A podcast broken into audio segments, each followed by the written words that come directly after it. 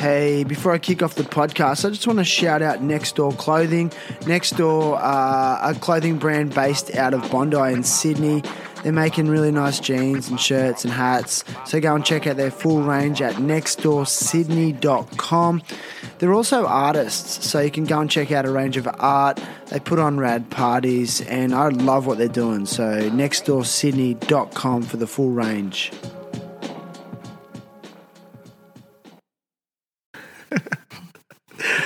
Oh man, one thing I'm losing my mind about at the moment is how did it go from like being like 22 degrees this morning to like seven degrees this afternoon? I think there's only one place in the world that that could happen. Where? Right here. yeah, it's I'm nuts. starting to realize like we have such variable weather conditions. Man, I, I wore I wore like shorts, a tee, and thongs down to Nowra today for work. It was a fucking bad decision. Like, Mistakes were made. Going to Nowra. yeah, I just wanted to fit in. I'm from Nowra. I was born there. Oofed. Yeah, Berry. Shoalhaven Berry- oh, Berry, No, no, Berry. Nowra, no, North Nowra. Okay. Anyway, I don't want to tell too much about my, you know, my, my background, but I do, and I'm narrow all the way. All right, so this is for Clement Otis, and I want to shout out to Indosole, Krush Organics, and Kingpin Skate Supply. Get on their websites, use affiliate code THT. You'll get some discounts. You'll support the show. Everybody's happy, and those of you that have been doing that already, I just want to thank you for your support. Cheers. Terrible happy talks. Terrible happy talks.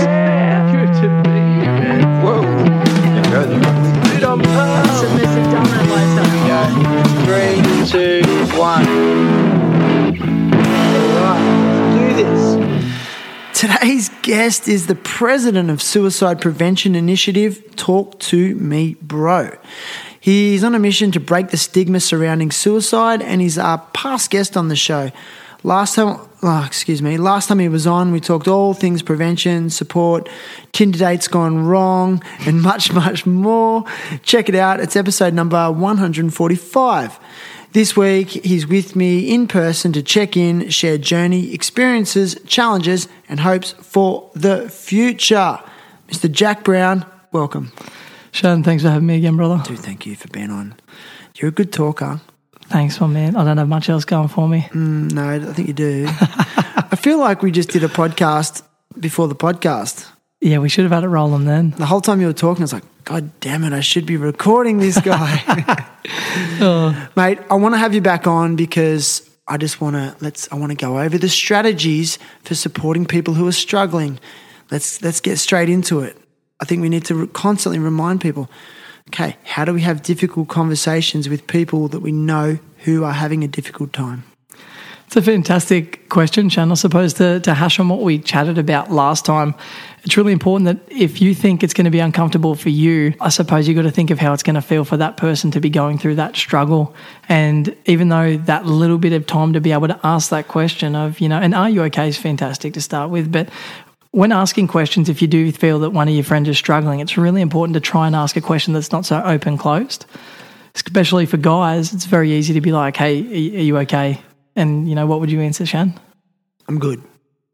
That's, you know, conversation. So that's, that's that's an example of a closed question. Closed question, yeah, exactly right. Well, so we want to, ex- yeah, we want to ask open questions. Sorry, we want to ask open questions. So if you were to chat to someone, a really good way, you know, I'll try and condense it, but a really good way that uh, we use and we teach it, talk to me, bro, is to potentially notice things, or sorry, to mention things that you've noticed about that person that you're worried about, to be able to bring up that you know you, you do care and you've seen they're withdrawn, haven't been turned up to footy training, they've been drinking more, they've been taking a ton of drugs, you care for them and you just need to ask, you know, if you are worried about them and you do think they're suicidal, and ask that question.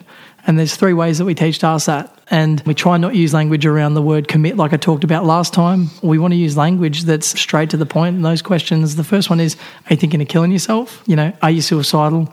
Is another, you know, really good one. And I suppose uh, the last one would be, yeah, did I cover, are you thinking of killing yourself? Yeah, I think you did. Yeah. Or are you thinking of suicide? Are you thinking, and the reason we want to ask and talk about suicide and not use, say, the language like, are you thinking of harming yourself?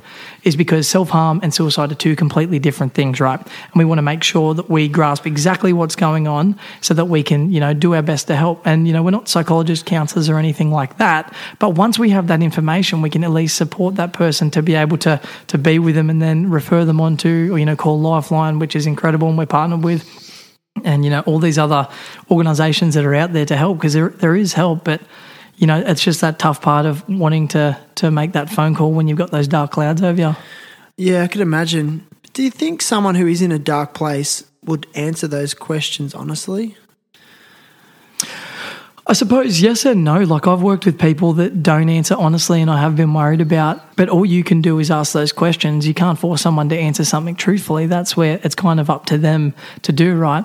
But what I would do, let's say you ask a question and you say, "Hey, are you thinking of killing yourself?" And they go, "Nah," but something in your belly and your gut instinct is playing up, and that is a thing. Your gut instinct is definitely. I can't remember the study on it, but there's something to indicate that it's actually quite relevant if you do have a yeah, exactly right. That if you are worried about that person, what I've done in the past is just send out a message to them or even call them a bit later after you've caught up with them and just say, look, I know you didn't want to chat earlier. I know you said this, but I just want you to know that no matter what happens, I'm here for you. And when you're ready to talk, I'm a phone call away. Yeah. And like identifying those signs and symptoms, like you mentioned, like, you know, things like not turning up to footy training, drinking more. What else is there that would give, give it away? So there's quite a few, like, so the anger. Uh, okay, like prone to anger. Yeah, prone to anger, like really short, like out, like short temper is a big one. Another one which can, is a bit that can go unnoticed potentially is if one of your friends, which is usually quite down and struggling, kind of rocks up and is a complete like state of euphoria or is really happy. like a manic sort of behavior. Well, not in the, in the sense that they rock up right and they're really happy. That's a lot like so in our work. A lot of the time, if that's the case where they've had a complete shift, a lot of the time you can feel like, oh wow, that you know this could be really positive, but could also be the fact that they've made up their mind Yeah. and they're finally at peace. Oh, damn. So yeah, and that's that's one thing that's you know one sign that's been noted to look out for. But at the end of the day, I suppose one point that I want to get across is that we're all human. Nobody's perfect. You know, we can't sit around and monitor our friends twenty four seven. Part of the work we do at Talk to Me, Bro, is how to help a friend that might be struggling, but then how to help ourselves. You know, how, how can we get help and how can we put our hands up? Because that's one thing that we've seen, you know, specifically with males, is that they struggle to sometimes put their hand up and go, you know what, I need a hand for that fear of judgment and that fear of, you know, not having it together. Yeah. So like looking after ourselves so we don't delve to those those deep levels of of anguish and sadness. Yeah, definitely. So we've got what's called a mental toolbox, and a lot of other organizations have some great terminology for it. But essentially, it's when you're starting to feel like shit, it's things that we know make ourselves happy that we can go to. Because when things are shit, and I'm sure anybody listening, when they do feel like that, it's sometimes hard to think of things to do, get the motivation. But if you can have them nearby, so for me personally, it's going for walks around the harbour because it's got a lot of positive and happy connotations for me when I was younger, struggling and overcoming them, right? Yeah. So when I am struggling, that's one of my go tos is walking around the harbour because it makes me feel better. Now, if I do that a few times and try some other things in my toolbox like the gym, you know, chatting with mates and stuff like that, if that's not working, that's when I need to escalate it and that's when I need to, to book myself in to get another mental health plan, see a psychologist and things like that, counsellor. Prevention strategies. For sure, yeah, exactly right. The prevention's always better than the cure, and being able to, to, you know, I'm very fortunate that I've had those experiences, and I do have some great support networks around me. But a lot of people don't, and I suppose that's who we're trying to get through in Talk to Me, Bro. Are the people that don't necessarily know how to help, reach out for help. They're the ones that we want to chat to, you know, to be able to support those that do reach out for help, but to be also try and encourage others that it's okay and you're not going to be, you know, judged. Or you know what? Is that the people that matter won't judge you. Ooh, yeah, that's what that's that's the that's the scariest thing. I didn't think about that. Yeah, that's what I'm most concerned about Is fear of being judged? by the people that matter. I, th- I think my personal opinion on that is that I know within my circle is that anybody within my immediate like that matters in my life would only support me. Yeah, maybe that's the maybe I'm thinking in the wrong terms. Maybe I'm thinking more like people that I want validation of. And I mean, it's hard for me to say that, but I do see. I still seek that. I don't want to, but I want to be. I want to be validated by people, just like in high school. I want to be in the cool crowd. Oh, for, yeah, for sure. But you know, why can't you have validation as well as make mistakes? True, it's a good point. I mean, I suppose you can. It takes away the fact that you obviously to be validated, you need to be what near perfect, hmm. I suppose. And I think being part of, you know, part of being successful is failing, fucking up, booking yourself in a psychologist, tumbling over, struggling. Like, yeah, Do you seek validation though? Because you're quite, you know, you've put yourself in a position where you're public. You're in a, you know, you're in a public space. You're putting yourself out there in a public sphere pretty massively. Good question. I suppose I've always done this, like, talk to me, bro. Is it, I've always done this for the sole purpose of my motivation has never been to get clout, and my motivation is never to be on like a public stage or anything like that. I just know the feeling of A, being suicidal, and B, losing someone, you know, family member to suicide. And I don't want other people to feel the way I did. Yeah. And that's really been strong for me. And even now that, you know, Luke, who runs the Talk Me Bro up in Newcastle, is top bloke, even though, you know, we're doing some incredible things with all of our Talk to Me Bro community, I think it's so important to not lose sight of why things started and where we're at. And, you know, the, the whole mission behind this is to help people that are struggling. People, not just men, People. people. So the actual name "Talk to Me, Bro" kind of conjures images of a men's group. Yep. Have you started to be more inclusive? Yeah, for sure. So we've started a, a like a female kind of sector that's been in fantastic. We've had girls run female. Oh, sorry.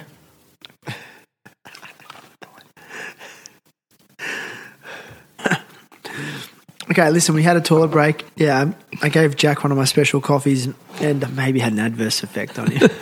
Sorry, bro. Absolutely smoking. How embarrassing. But we're back, but with Dude, vengeance. No, listen, we were talking about fear of judgment, validation.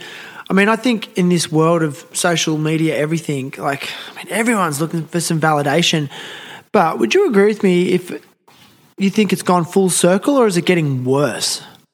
Like, people don't care about followers and shit anymore. Yes and no, though. I still think that that's the older and the more experienced you are. So I think that we're lucky in that sense. But I think a lot of young people still seek a lot of validation from it. Yeah. You know what I mean? Like, I think that's what's super toxic about it. Really? Yeah, 100%. I think I, I know that there's a lot of people that we work with that struggle with their mental health because of social, Social media.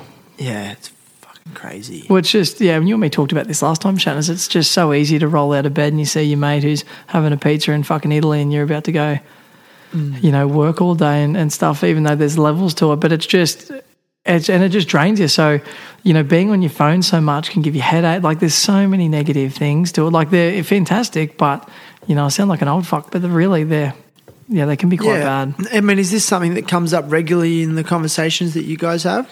Yeah, yeah. So, like, one of the questionnaires, I suppose, if you're struggling, is that you need to go through and like do like what we call like a, if you're gonna have, if say you're a Ferrari, and you know we're all Ferraris out here. Is if, if you're going to do a check of the Ferrari, for example, you need to go through and see what could possibly be wrong with it. So usually you don't just, you know, and it certainly can happen, but there's things that we can have a look at. Right, I'm feeling like shit right now. Why am I feeling like shit? Okay, is my sleep good? Yeah. Am I eating good? I'm spending nine hours, you know, my average screen time is nine hours a day. Well, that's no, no, that's not mine personally. Yeah, no, not a chance. No, no, but that's what I'm saying is that as you go through, like the little checklist for righto, I'm not feeling too good at the moment. What, why am I feeling like this? Well, I sleep four hours a day because I'm on my phone for, you know, so many scrolling, doing the TikToks and, and, and stuff like that. You know, I'm eating like shit as well as you know I'm, I'm on the piss heaps. Like there's so many things we can sit back and go, righto. If I just made a few changes, maybe that could help. Bless you, me. bless you. Oh my God, excuse me. What's going on tonight? it's all happening. that change in weather has just given me the worst hay fever. But I feel okay. I don't feel sick or anything. But anyway, but yeah, getting back to just fundamentals can make such a big difference to your overall well being. And I just think people just completely forget and they need to be reminded eat well, sleep well, exercise, don't look at your phone, socialize, talk to your family and friends, and see how you feel then before you. You know, start feeling sorry for yourself. Would you agree? well, sometimes that routine though can that routine drives discipline though, and sometimes discipline's hard to have. Like realistically, sometimes it is hard to eat well because you know it's easier to get dopamine from a cheeseburger than it is to go for a walk. That's a good point. And it's about making those smart choices. And just recently, actually, I've had kind of a big shift in my life where I've been making a lot more positive choices in terms of I went with my partner two week, uh, two weeks, two months without drinking. It's the longest since I've been about seventeen since I've, uh, yeah, probably seventeen since I've gone without drinking. and Fantastic! I haven't slept this good in my life. Really? Like, so we had drinks for my birthday, like a few, and have a few with the boys here, Danny Mangoes and stuff like that. But yeah, it's the best I've now that because I, especially in lockdown, I got so accustomed. Like drinking became such part of the norm. And that's one thing I've worked on is like cutting that out. Because again, I don't like when I drink heaps. I don't like I, I don't like the person I become when I drink heaps. Yeah. I much prefer the sober Jack. So I worked on that, and that was fantastic. You know, I actually overcompensated a bit. I thought I'd lose more weight, but that you know that mum voice in my head was saying, "Well, mate, you're not drinking. Get your fucking Uber Eats. Get it. You know, get that ah. Saigon senses in you." And big fan. yeah. Once it touches your lips, it's so good. Well, it is. it is. But again, is that eating that junk food?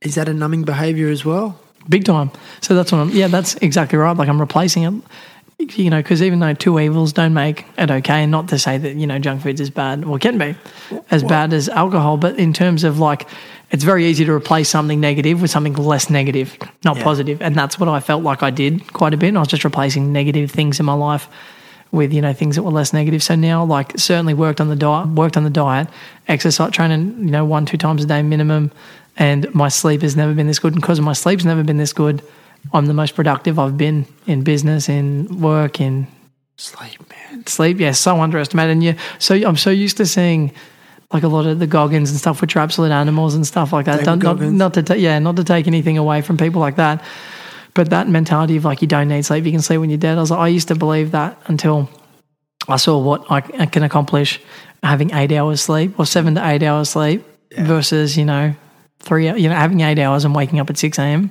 versus going to bed at two or three a.m. Like, what prompted the decision to have a break from the drink? To be honest, Shan, I was having really bad anxiety attacks. Yeah, I was just I was really anxious. Like I said, I don't like the person. You know, I'm not the worst person in the world, but just I don't like. I really value and put a lot of work into myself for you know me for being sober, so I can be the best person for everybody else around me. And when I drink, I just all those things that I work on kind of go away.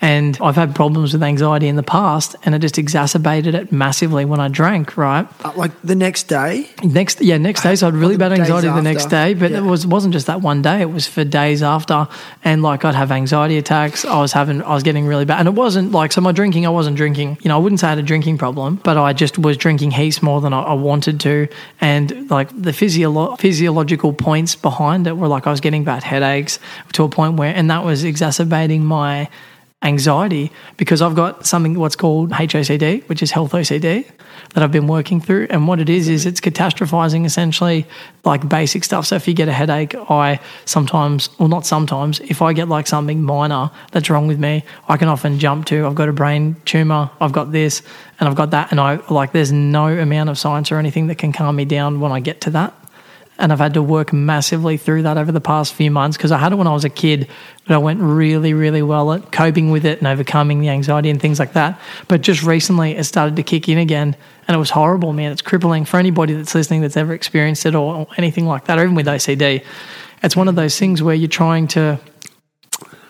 It's actually crazy, Shan, because what health OCD can do is it can actually present physical symptoms of the problem that you're worrying about. So these headaches that I was having where I thought I had a brain tumor were actually brought on because I thought about having a brain tumor. And then all the symptoms and signs that I, you know, was silly enough to Google, or I wouldn't say silly enough, I need to be kind to myself, is that that was my way of coping at the time. Is that the way I dealt with that was Googling it and seeing that. And then from there, because anxiety breeds off uncertainty, and there's no way, unless I had a CAT scan in my room, Mm. and yeah, it wouldn't be healthy to get one of those a day. I wouldn't be able to prove or anything like that. And that's where the anxiety gets to bury its little head in and goes, right, oh, there's uncertainty here. I'm going to stick in here. And so I thought I had to make changes. Like I went and saw, you know, got professional help and again, could not be more grateful for the mother I have to support me. My partner supported me. And again, Shan, like you and me were talking about, I'm just super grateful to have the support network around me because, yeah, those are really irrational thoughts that I have. And now that I'm out of that anxiety driven kind of force field, I can see that. So Yeah. Have you ever heard anxiety being described as a good thing? big time. I that's actually how it's funnily enough, that's how I present it in our sessions with Talk to Me, bro. Okay. How do you present it? I give the old saber tooth tiger analogy. And that is anxiety is there to keep us alive. It's extremely positive, and our relationship with it can either be positive or negative. But at the end of the day, anxiety is purely there to, you know, keep you alive. So the saber tooth tiger alley that we go down is that if back in our caveman days away, or cavemen, cavewomen, whichever one, back in the day when you were walking around, you go out of the cave, you'd leave the cave to go get food or whatever, you'd hear a twig snap, you'd turn around, it was a saber tooth tiger, chase you all back into the cave, and you know, your brain would create that neural pathway. So for next time you heard a twig snap, even if it was in the cave, what would you automatically think? Yeah. You're in danger. Yeah. So it's all about those, in my opinion, it's all about those mm-hmm. pathways, neural pathways that create, but you can definitely change it. And my approach now is a lot more friendly with anxiety and a lot more accepting because the more you accept anxiety and the less you fight it, the easier life is, baby. Dude, it's easier to go with the flow of the stream as opposed to swim against it. Big time. Big time, my man. But I like the idea of anxiety being an indicator that something needs to change in your life. Yeah. And that that's really been a positive thing for me. It's like, okay, I'm anxious. Okay, what do I need to what do I need to reflect on? What needs to change? Why am I feeling anxious? And is it my job? Is it my relationship? Is it my diet? Is it my use of substances? You know, what's what's driving this anxiety? So, you know, it, it's a it can be you know very debilitating for a lot of people, but it's like it might be a time to step back and reflect on on how you're living. Big time, man. I suppose the other thing I coupled that with was being transparent and talking about it to people and be very hypocritical if I didn't talk about my problems to people, wouldn't it? So, you know what I mean? So, considering it's in the logo. So, that's one thing that I really have been cognizant of is the fact that I've been preaching, practicing what I'm preaching, and I'm talking about my anxiety. I'm, I'm you know, flagging it with people that are close in my circle that know how I'm doing and stuff like that and facing it head on How's it? again, I'm so lucky to have the friendship group I've got because everyone's pretty cool. Some people don't really understand it necessarily, like oh, especially health things, health. Do So I've never heard it described like that. Like the term I'm more familiar with is like being maybe a hypochondriac. hypochondriac? Yeah, that's that's Same sort of thing. like yeah, exactly, man. Mm. Yeah, I suppose oh, the only reason I. I, I have seen it as hypochondriac before. The only reason I know it as health OCD is because that's what I was diagnosed with. Is I suppose it's it's a bit easier on the ears when you're a young bloke to hear that you've got health OCD rather than being a hypochondriac. And I suppose that's kind of what happened. But once I figured out what it was, I kind of understood it. And it's actually unbelievable how and it makes me think so it's very negative in the sense that it, you know you can't believe how is my brain giving me headaches? How is my brain? But if you flip that and you think if my brain is capable of that i just might be fucking neo from the matrix. You're like what can i seriously what can i achieve? If my brain can do that in a negative it's not just designed to be negative. Your brain's there to support you and keep you alive. And i've often and that's a, i think i draw a lot of strength from. I'm like you know my brain can force me to do that. Or not force me. My brain can try and lead me into this area but we can utilize that to go in other areas Yeah. you know, like I think we talked about it last time you were on. We talked about the Matrix, and you know, still a big fan I'm a big fan. I just think this life is. I say it all the time on here. Like I sometimes just trip out at how crazy life is. yeah it's nuts I'm like, it? this isn't reality. Like, it's too cra- some crazy things happen in this world. And I'm like, is this real? oh man and like is this real? there's so many things You that happen like to give I you need to plug in or unplug? to give you idea can i tell you about how i got my current job at open arms Please, dude. So Luke and myself were about to walk across. We're going to do the 4,000 Ks for 4,000 lives lost to suicide due to COVID. We're going to walk from Perth to Sydney. We're going to walk from Perth to Sydney. whoa, whoa, whoa, whoa, whoa, whoa. 4,000 Ks for 4,000 lives lost. Just suicide in 2020. Is that how many went into? Is that So the is that the number? the into- actual stati- Not, is that global or Australia? No, no, that's Australia. The statistic was actually 3,000, from the top of my head, 3,260. But, okay. But that doesn't account for, you know, car crashes in terms of like that weren't don't- accidents, overdoses that Yeah. recorded as. So is that when you, I look at a lot of different areas of suicide that's not recorded as suicide, it would be close to that 4,000 mark. Because oh, okay. Because like the the stat that I've seen was around 350 in a year.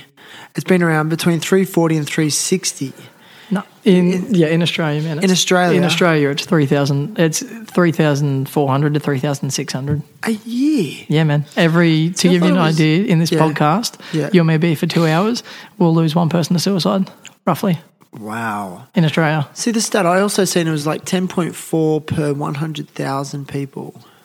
That's the stat. So maybe yeah, okay.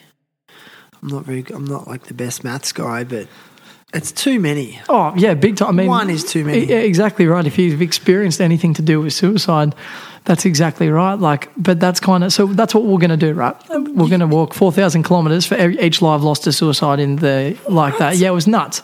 We When? planned it out in 2020 uh, last year. Sorry, Last year. 2021. Yeah, and it was just before the lockdown, right? So we had all these incredible plans. Like we, and it took us fucking ages to get permits to go to walk from Perth because we were going to facilitate our sessions on the way, right? Like you know, and create as much awareness as we could. Talk. We had plans to talk to over 100,000 people when it was all of it was lined up.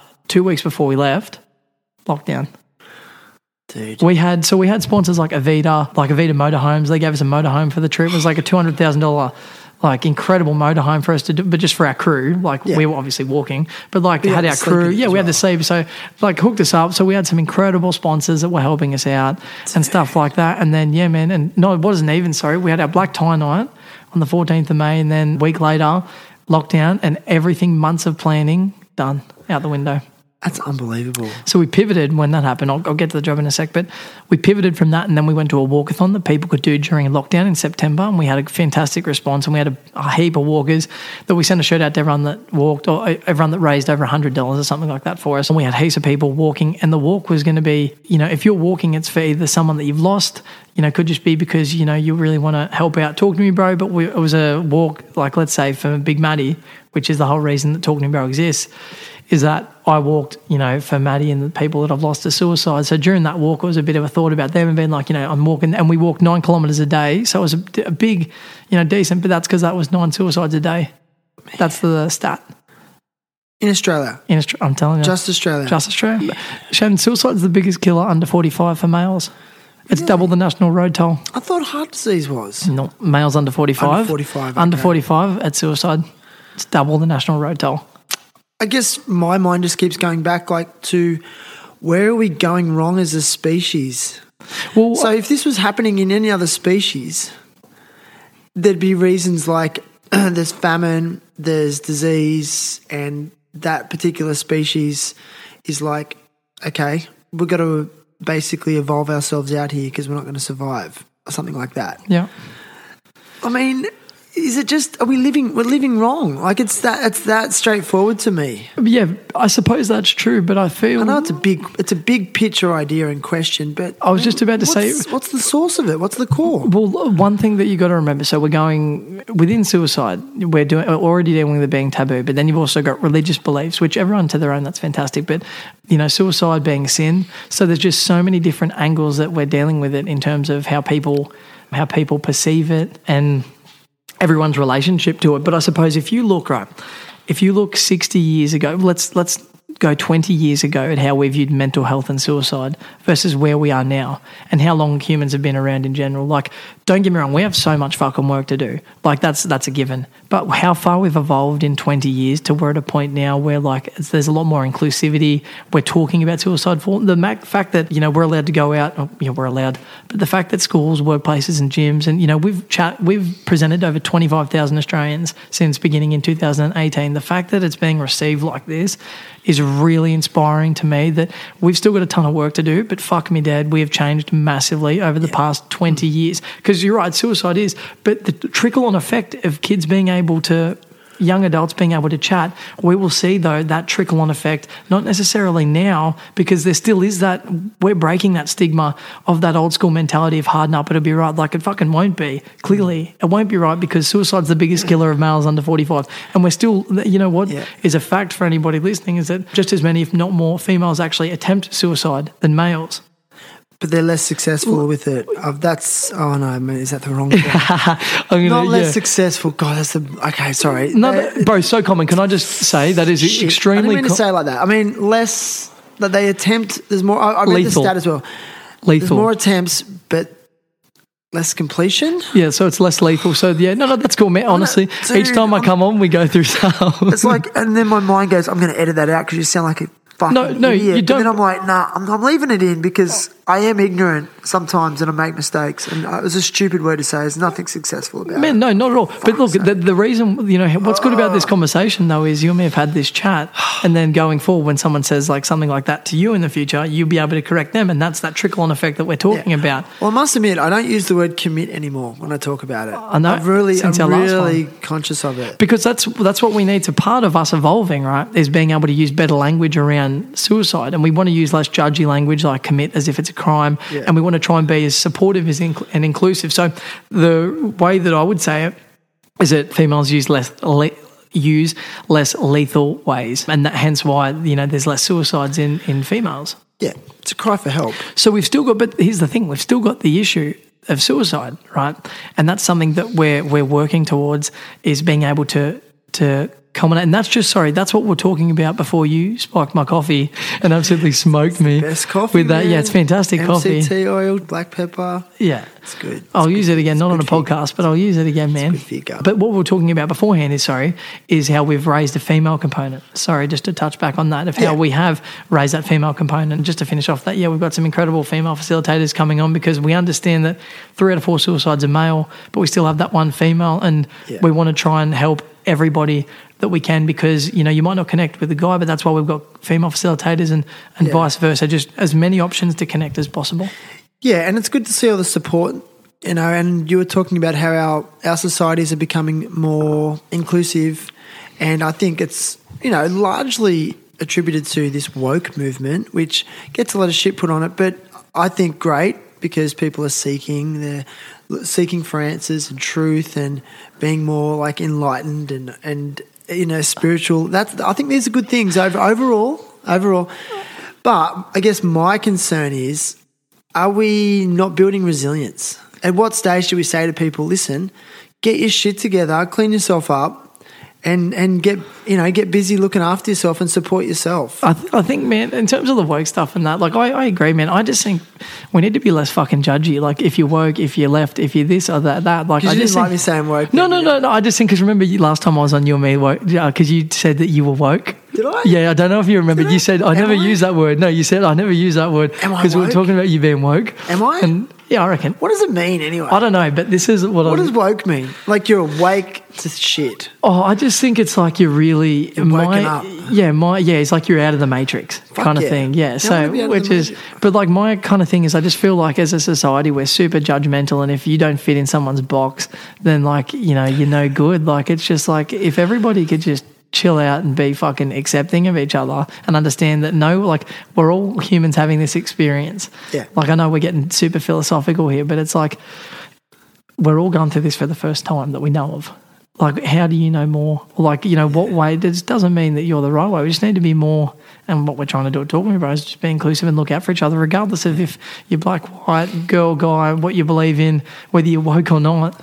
Is just being able to have each other's back and look out for each other. I think it's that simple. If you're causing no harm, then you're all right with me. Hundred percent, and I think that's yeah, that's the problem, man. It's just that there's we give yeah, Yeah, but then this is where it gets so like you know grey. It's like well, sitting on the fence is is, is, is causing harm as well, and it's things like that. You know, it's like Well, I think that the, uh, I got to stop saying I think.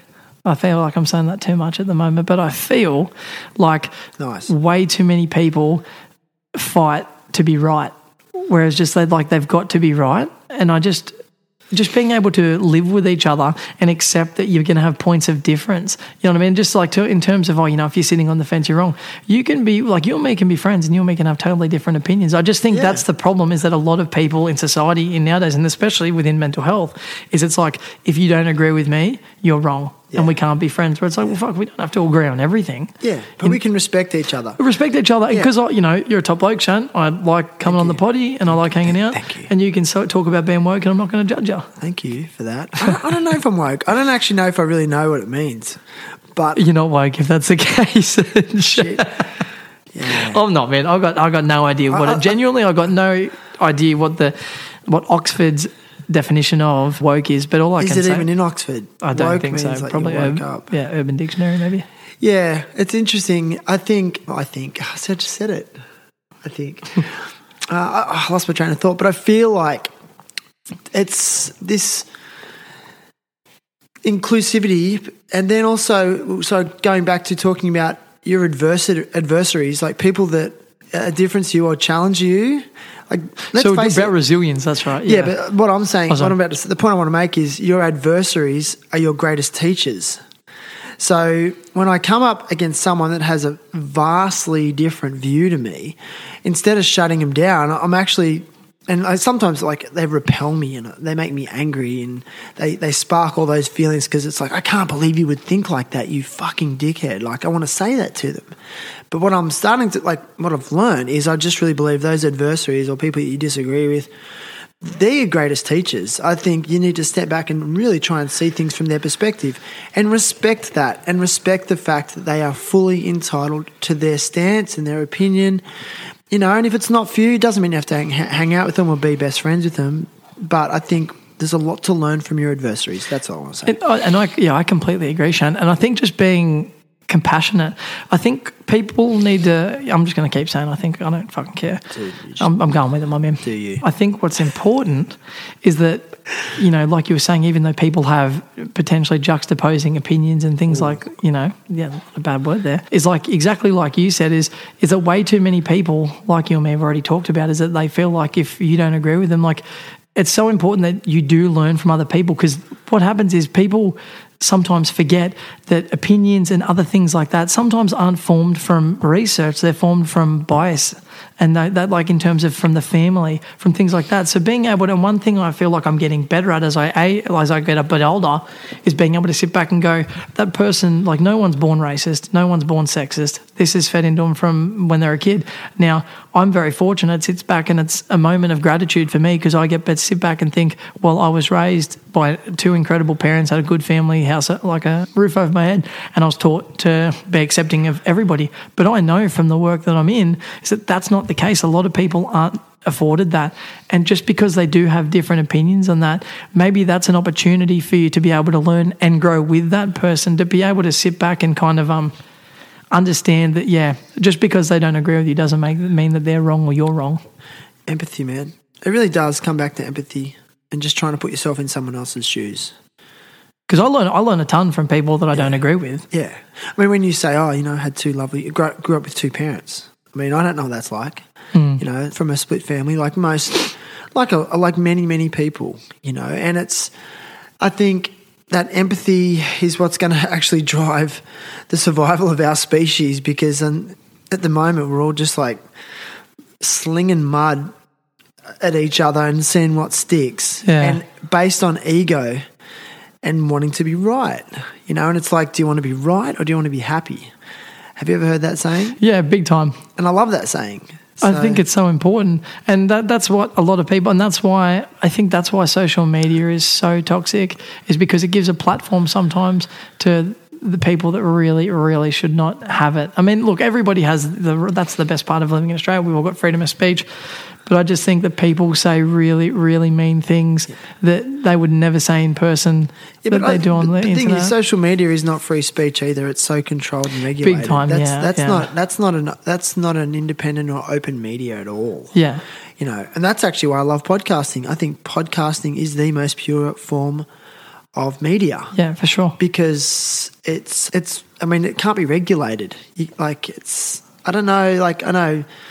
it- I mean, it, some of the directories can take podcasts down if they really if they're causing a lot of controversy, but it, they're really it's really where the free speech is. Not not posting on social media. I think really social media shouldn't be used for anything more than like funny memes, Big time. you know, and maybe to promote your podcast, and that's it. Yeah, yeah, yeah. I agree. But that's what's so. That's what's so for me. Like I'm addicted. I will admit it. I'm addicted to Instagram. I'm always looking at that shit. Like, and, and I know I'm doing it. You're not alone. I know, but it's like it's disturbing how how well they've they've done it to control people. Well, it's similar to similar to my experience with pokies and gambling, man. Is, Is it the been same thing? Yeah, man. So it's designed. So it's actually designed to release dopamine and and all the That chemicals. endless scrolling. Correct, man. Yeah, yeah. And it's Like the algorithms are created by psychologists and by uh, very intelligent people Yeah. to be able to, like, for example, to to send notifications through for you to check your phone. Like, and they're called ticks. How many times you check your phone, like throughout the day, is you might just. that's, as I said that, as I said that, go got his phone out. Call him. Just my friends flying to the airport, uh, on the way to the airport. And anyway, keep going. Sorry, my man. So yeah, I think that's important. Is that you know by understanding that all these things and being easy on yourself is yeah if you're addicted to your phone like for example my demise was pokies and, and online sports betting is that these things have been designed to release dopamine in my brain and release all these happy chemicals in my brain which crave leaving me want more and more and more to stay on it for longer and longer and longer So someone who had a who had a gambling addiction or a pokey addiction, which I mean I, I have never had. yeah Do you get the same? Does it does it elicit the same feelings when you're on social media? So you can compare. Uh, in in ways so for like example you, see- like you feel the similarities in it. Yeah, in some ways, like it's so it's certainly not like playing a po- like for example for a gambling addict, it's certainly not like playing the pokies. It's very hard to emulate that because of that experience that was going on, especially within the fight or flight system and things like that. But in terms of you know, your phone gives you notifications and gives you beeps and stuff like that. And as soon as you hear that beep, you think, oh, bang, you're straight on your phone, dopamine, bang. Yeah. Okay, so that's why like these things, it's definitely a hit though. Like it's it's probably not comparative, but it, it very much is in similar in way. Sorry, that sounds ridiculous. It's not comparative, but I mean that it's not on the level of gambling in my experience, nowhere near. However, you know the notifications and everything coming through are there. They're not by coincidence. It's there to get that person to be on their phone all day, every day. Yeah, you don't turn them off. The notifications, yeah. So I very rare. I, do I have you on Facey? Yeah, yeah, I do. So I go through stints where I won't have. I don't have a personal Instagram, and I don't have. Like, I'll delete Facebook for a few months at a time. It's tricky because Talk to Me Bro is like we've got Instagram, and I don't delete that or anything, or the Talk to Me Bro Facebook. But personally, to share messages and events and stuff, I kind of need Facebook for my personal. But I find myself scrolling endlessly sometimes, and I hate that, and that's why I'll get rid of it for a bit. But it's an important business tool, so it's kind of kind of balancing it. But in terms of notifications, no, I don't have notifications set up for anything, man. Let's say it didn't exist. How would you communicate with your members? Probably in person or via. Probably via, email. yeah, via. But I suppose if you were to take away all technology, Yeah. I suppose it'd either be like letter, you know, the old carrier pigeon. No, but I reckon, Email? I reckon, yeah, it'd have to be, it'd have to be email. Because remember, emails back in the day were fucking. That was the equivalent of Facebook. When you send when you send a group email, it goes to every single one of those people in the email. Every Yeah. si- every single recipient actually gets it. Yeah. But on social media, like let's say you post a story, not every single person that follows Talk to Me Bro is going to actually see that post. In fact, the algorithm will only expose it to less than 10% of your followers. So when you say it's a really important business tool, my question, and I, I, and I, I use that narrative for myself when I promote the podcast on it. Mm-hmm. My question is: Is it really? Is it really that important of a business tool? For me, for like, for example, we run the catch ups each Friday, and I run our LOR ones. Oh, or or not that's not the right terminology. Sorry, I don't run. I'm very much a part of it, and we all run it. But I'm a part of the Wollongong catch ups, and one way for me to advertise to friends on there that might not be aware or might not check the group chat or something like that is through that event. Like, hey, we have this coming up. Hey, we have that coming up, because then they can then share it, especially people like psychologists, counselors, or anything that I work with, they can share it on their platform. You know, even we got an event coming up in Darwin. I've shared that on my Facebook, and then some of my Darwin friends have shared that, and we've gotten people from that, like participants that have come from that. Bless you. this is smacking you for six. Just great podcasting etiquette. Yep, sneeze, cough. You had the shit before. We're going great. Like I said, that weather change has just killed me. Yeah, it was the weather man for me too. So. That's the line of coke I just did. No, I'm just. I don't do drugs. But anyway, yeah, man. Wow. Okay. So in that sense, I can definitely see that it can be a hindrance. But for me, I have seen it work because of like going to Darwin, share it with Darwin friends. They've shared it with their community, and we've gotten people, members that are going to come along to that. So Yeah, I guess. Oh my, oh my god. Sorry, Jack. Excuse me. bless you. Yeah, I, I don't know. I guess that I see where you're coming from. I know for me, when I don't look at social media for a few days, man, when I'm like, okay, I'm going to look at it, oh, I get excited like I'm like a little kid at Christmas. And I don't like it. And I'm trying to quit it. Um, and I reckon there needs to be like Can I give you a tip? groups. There needs to be a 12 step recovery group for, f- fucking Instagram. I can give you a little tip for a few of it. What? First one is putting your phone on black and white, taking away color. Have you tried that before? How do you do that? Give me your phone. I don't know if I want. To, I don't know if I want to commit to this. How do you do this? Yeah, I'm telling you now. I'll, be, I'll do it in two seconds for you. I'll, and I'll walk any viewers. I'll walk any viewers through this. Right. So if you're on your phone at the moment, where we'll go to settings. Where's your Don't settings? read me messages. Where's your settings for me? Why did Pizza Hut call you at 3 a.m.? I don't. Okay, so what we want to do, so to make your phone black and white, and I'll explain why we're going to do this. But for anybody listening, just let's just go into it and let's do it. You go to accessibility in settings, go display and uh, text size, then go to color filters, and then flick the switch and go to off. And now, how less attractive is a black and white Oh phone? shit! I can't. I don't want to look at it. Exactly right. So part of one thing of getting off my phone more Less is like turning. a pokey. yeah, exactly right. And see, the one fun fact, Shan, a your phone looks like shit now. Change it back. Change it back. But one fun fact about your phone, right, is that you will never see colors outside in actual nature that you will on your phone. I know. Then I'm like, our phone's making us evolve to like be more like like better with colors and stuff. Like we're getting better eyesight because of these things. no, you're getting worse. Fun, yeah. The, so your eyesight actually, de- yeah, you're, it's actually really bad for your eyesight. to Change it like back. Change it back. Get But you can't deal with it. Get it away from me. I'm telling you now, Shan. If you want to be on, disgusting. if you want to be on your phone less, that's one thing that I would highly recommend because look, the first day is extremely difficult because you think I'm so used to it. I like it though. I But like it. after three or four days of having a black and white screen, you'll find your screen time goes down 30% minimum. It's like, oh, I just can't be bothered. and just looks shit. And then all of a sudden you start having a more appreciation for Yeah. the actual cool stuff in life, you know, that's out there. It comes back to dopamine hit. Mm. We're looking for that dopamine hit. That shit's addictive. And the, you look at how much dopamine, we, we use so much more dopamine now than we did, you know, when we were years ago. Essentially, that's because all these new devices that are around are designed for dopamine for us to be on, especially with technology. So I feel like that's important to remember as well. Yeah, I think so for sure. Speaking of like really important things, man. Like I know that combat sports have been a big part of your journey. You like you like boxing, you like fighting and stuff like that. Mm-hmm. Do you think like for men, an outlet like that is very important? I feel it's really important for a number of reasons. The first is that the more competent people, and this isn't the case for everybody, there's always anomalies, but the more competent you get in combat sports and the more confident you are with your ability to protect yourself and to protect others, the less you need it and the less you use it. A lot of fights in town are by, you know, these. Yeah, we talked about that. Yeah, yeah, exactly right. These Muppet arms that have no idea. So I feel it's important that it's important in that regard. But also just for your mental health. Like I've, I've trained twice today. I trained once with Bretto this morning and we trained again in one of Bretto's classes as Savo. Wow. Yeah, I'm, I'm loving training at the moment. I was with Jules. And so I think it's in, you know, important to be able to learn how to defend just defend yourself because it's really good for your confidence your self-esteem. There's just so many positive effects and it's also a release for this negative energy that's within us. Like when you know when you're having a bad day hitting pads is such a positive way to be able to release those you know release that promotion you didn't get to release that breakup to release different things like that or you know not even to that level.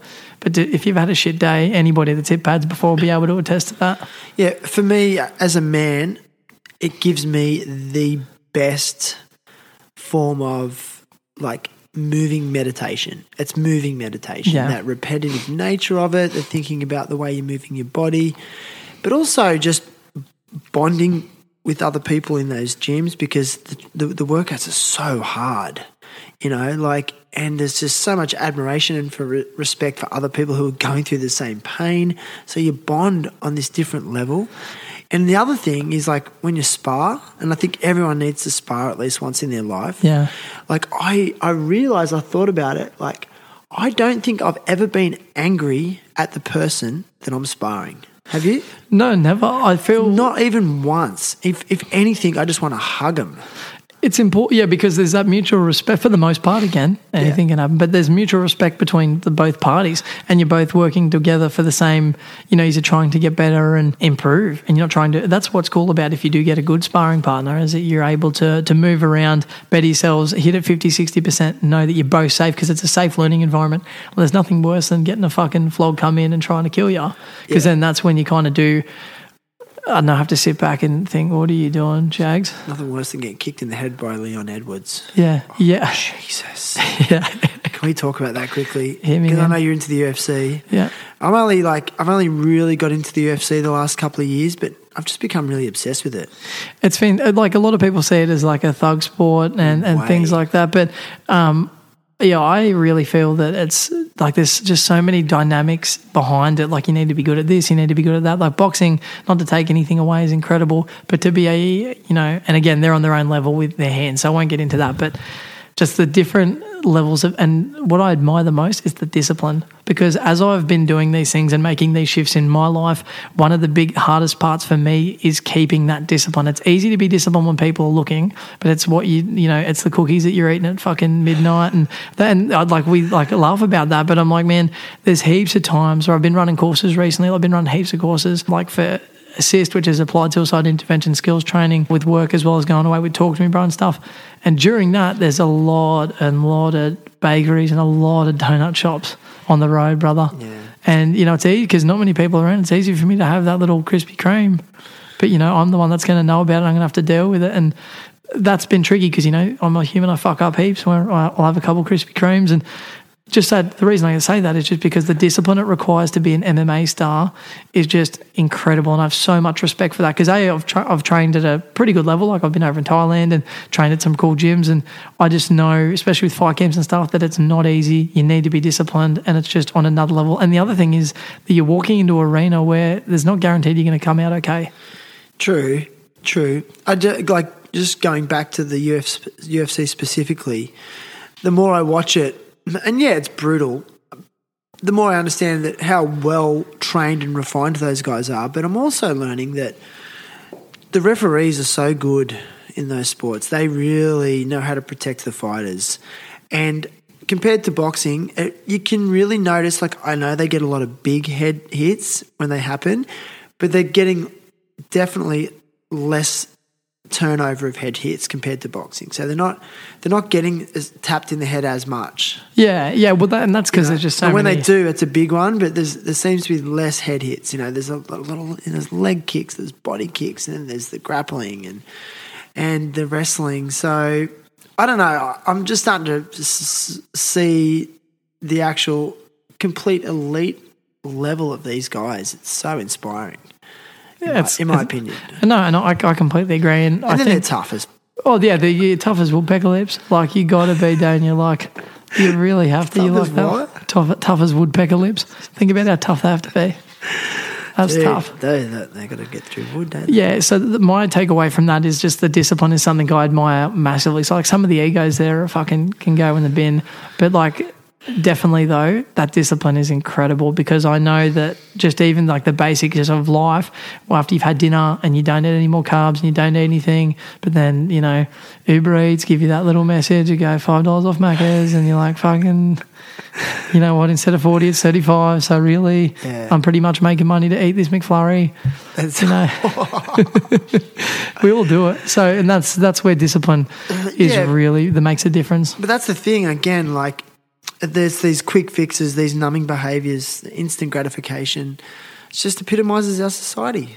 We want instant grat, and, and we can get instant gratification for everything. social media What do you I- mean? social media is instant gratification Pick up, True. you know you put up a picture of yourself in your jocks and I mean, I mean me personally that'd be like three likes so it wouldn't be that much Dude, that many- gratification that many. yeah and it'd be yeah me misses and What if no one likes it? Then it's the opposite. Exactly right, but like that, that's what I mean. My point is that like instant gratification, it's easy to get. It's it's a lot. It was a lot harder years ago to get that gratification, whereas nowadays, And you can buy things on credit so easy. oh man, afterpay, before pay, this that, Yeah, that's man. ridiculous. For yeah, like so for when I had issues with gambling, I felt it was unbelievably easy with someone who shouldn't been able to get a loan to get a loan. And I'm just lucky that I didn't do myself in in terms of like, you know, go go above and beyond my means. I did in terms of the gambling, but I was very fortunate that I was able to get everything back, you know, and be able to work my butt off to get back to the point where I'm at currently, Yeah. which is the best place I've, I've ever been, you know, but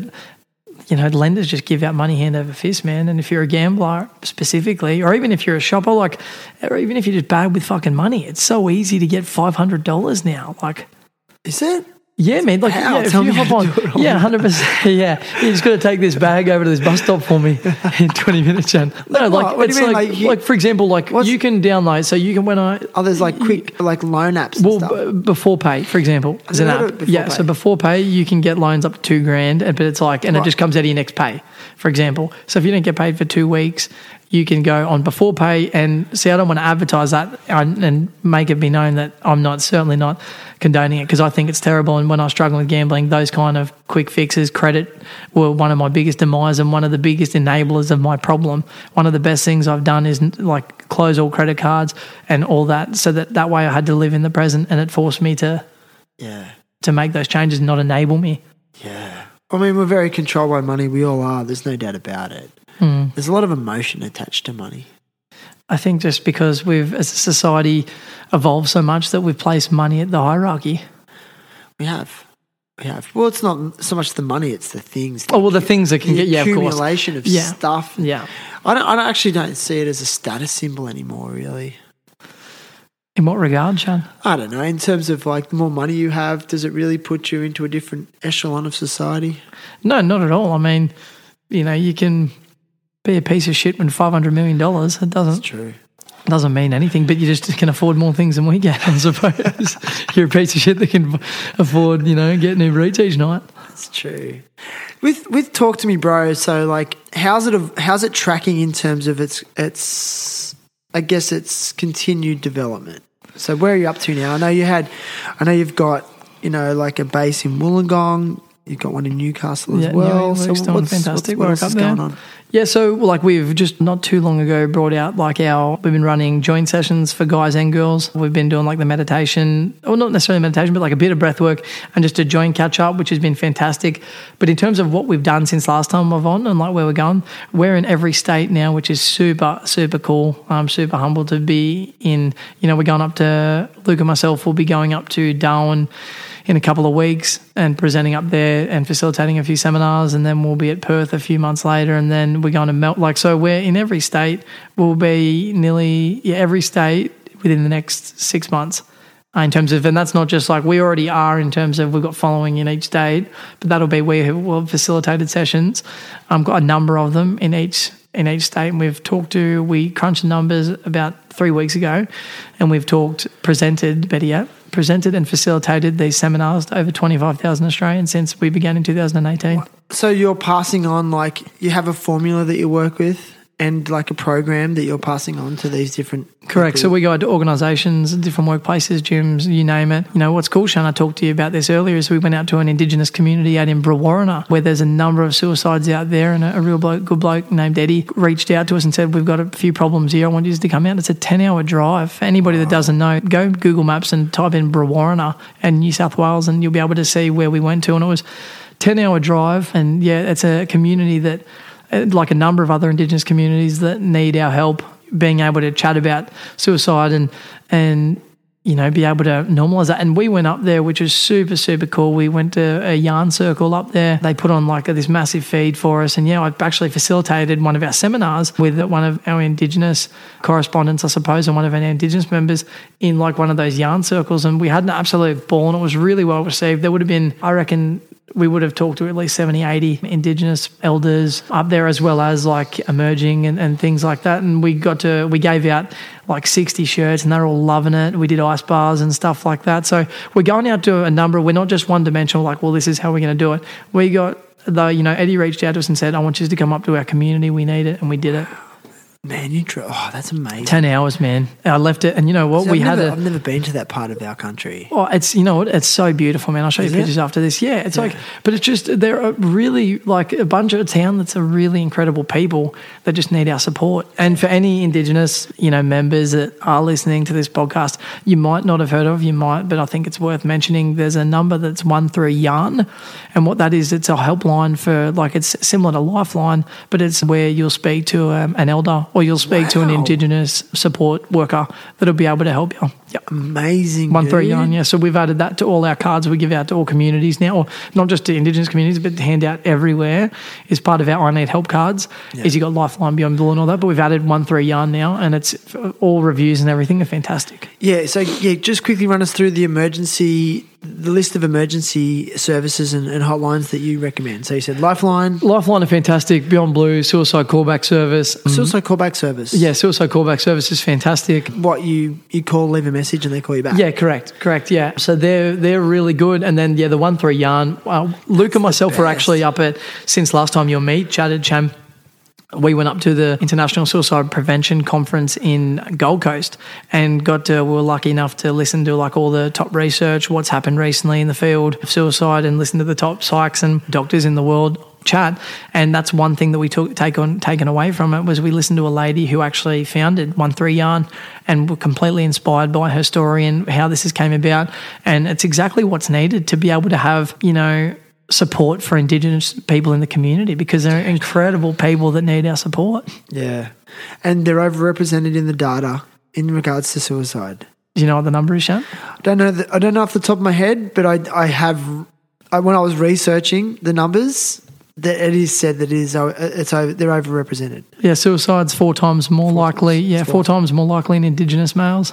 Yeah, it's heartbreaking. So, so yeah, we're, we've been out to the like you know went out there, been to Darwin, been around heaps. Like we've run our black tie recently, so we've had an absolute ton on, and we're keeping super busy at Talk to Me, bro. And we're expanding. Like we're gonna, we've got a leadership retreat coming up soon for like the leadership group within Talk to Me, bro, to start planning and doing some more So, what training facilitators? yeah, so yeah, training facilitators through running them through our programs and like how we want them run and things because that's the thing, Shan, that's unique is working in suicide isn't, you know, not the I don't even know how you'd put it, but it's not an easy task to work in suicide. It can be dark, it can be very draining, and unless you have the right tools, I don't necessarily, or you know, not just me, but with you shouldn't be working within even if you've got a heart to serve, it's really important that you've worked on yourself and you've got the right tools around you because the last thing that we want to do is put you in a position where you're like, you know, you fall into that headspace of the person you're trying to help because it can be quite dark. And unless you're, um, All right. Uh, yeah, unless your force field's up and you've kind of got your boundaries, unless you've got your boundaries in place, and that's something I struggled with when I first, you know, was doing all the talk to me bro stuff. Is that the boundaries? It's really important. That's why we're pretty. I wouldn't say picky, but we're definitely because we just want to help the people that are helping us. You know what I mean, and not just chuck you in the lurch. So. Yeah, that's important. We're going to do some work on that, some facilitator training, and uh, yeah, we've got some incredible stuff lined up. We, we've got a massive goal for how many people we want to facilitate to in the next 12 months. So, Wow, man. It's beautiful. I love what you do. That's why, like, you know, I wanted you on the show again, and I just think, you know, let's keep the discussion going and and spreading these messages, and and also it's just spreading the strategies for support and and where people can reach out. I just think people need constant reminders, you know. And I was talking to my friend the other day, my friend Mikey. If you're out there, you know, he's one of those mates who can call any time of day. You know, always will listen. He'll listen to your broken record. One of those friends. You know, mm. you know, we're just talking about how, you know, we all fall into these dark spaces. You know, we really do. I think if anyone, if anyone says that they don't, you know, they're full of shit, in my opinion. But also, like, just he sort of reminded me, like, and I reminded him too that there's so many beautiful moments as well in our life, and those beautiful moments, those magic moments that life dishes out, are worth living for.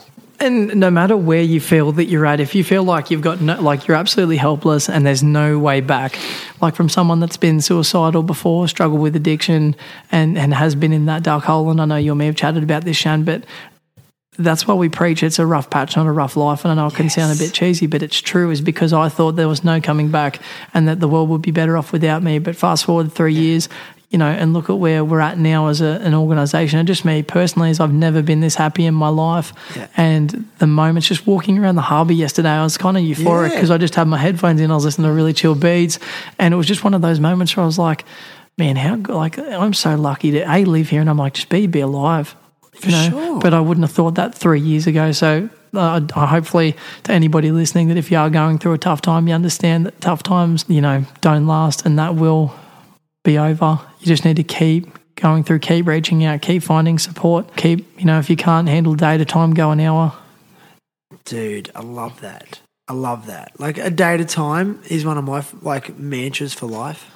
Yeah, and then when it's intense, sometimes it is an hour at a time. But even in those really intense times, you can find magic, you can find beauty. It could be as something as simple as a as an epic sunset or an epic sunrise, or just a, friendly face in the supermarket. Like it's there, you know. And I think the reason I'm, I feel like the reason that I've become so grateful for a lot of different things in life is because of those hardships.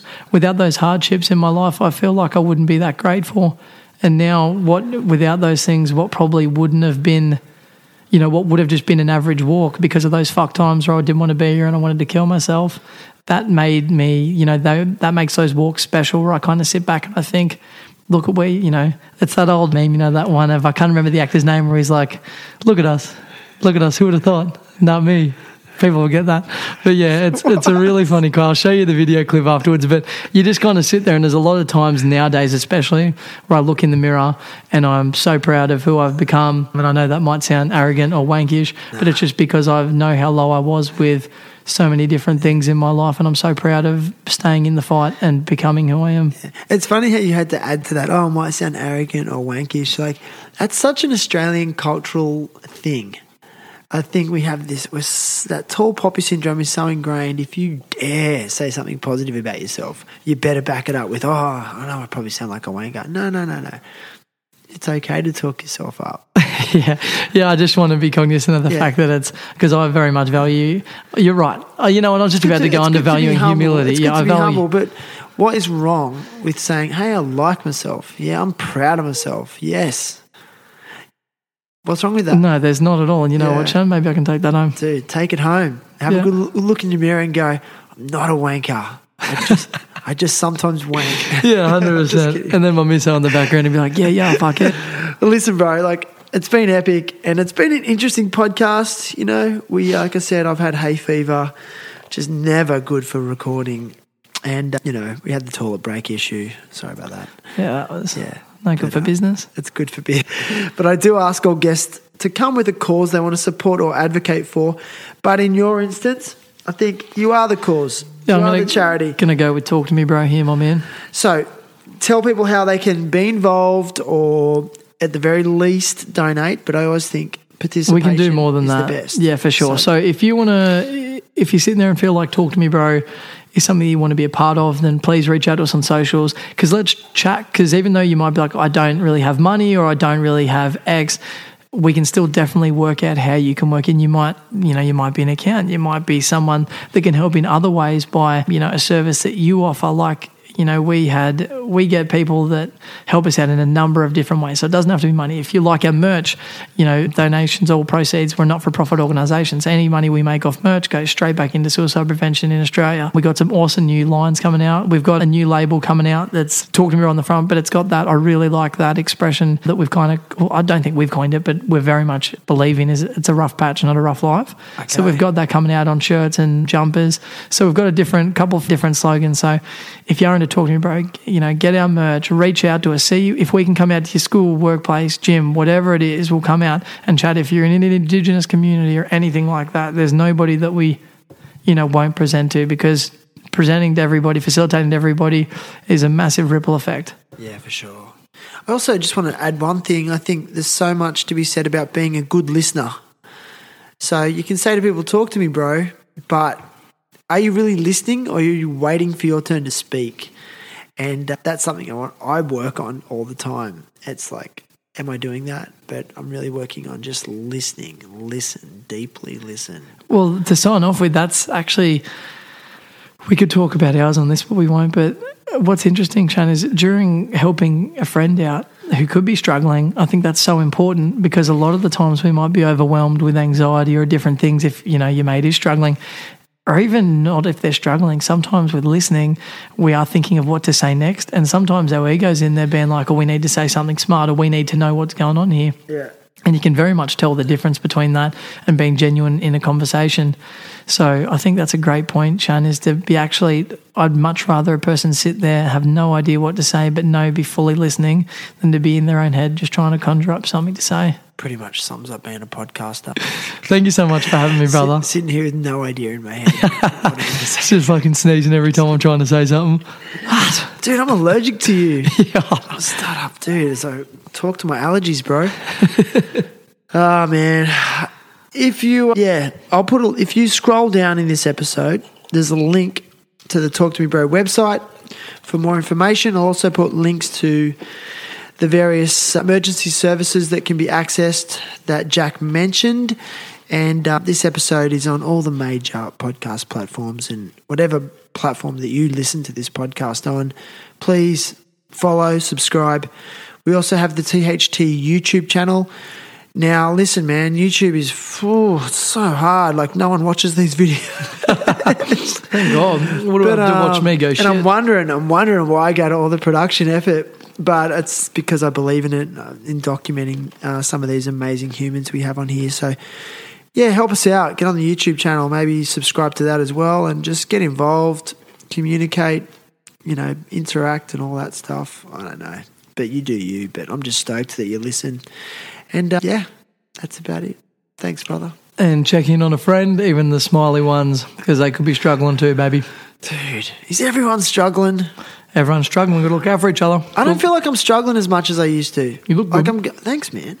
Thanks. See how I took that compliment like real quick. You said you look good. I went, thanks, man. look like a young Denzel in this light. Do I? I got a bit of sun. The sun came out on Sunday. Yes, sir.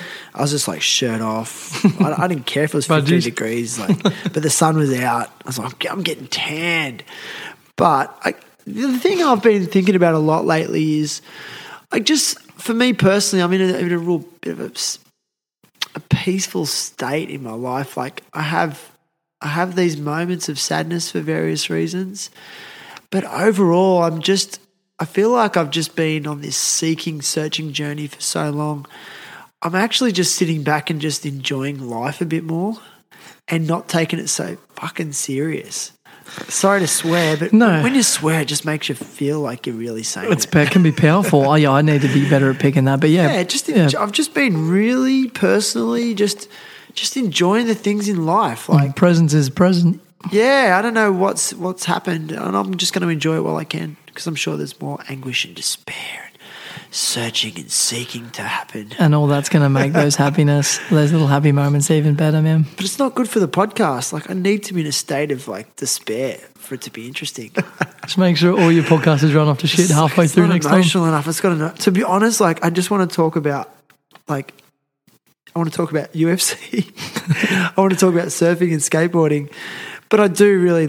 uh, I don't want to discredit what we're talking about. I love this as well. But I'm talking to MMA fighter Colby Thicknesse, who's an ambassador Big boy. for Yeah, Talking he's, he's a weapon, man. Talking to him on the weekend, and I just can't wait just to really get into the nitty gritty of his training regimes and what's it like to really be in the octagon and shit like that. He's going to be fantastic. He's a good speaker too, man. We're Is very he? lucky to have him on board of, of what we're doing and see him wrapping our stuff. And you'll see him on the big stage in the years to come, no doubt. Golden boy. Yes, sir. All right, brother. You're a legend. Let's go. You.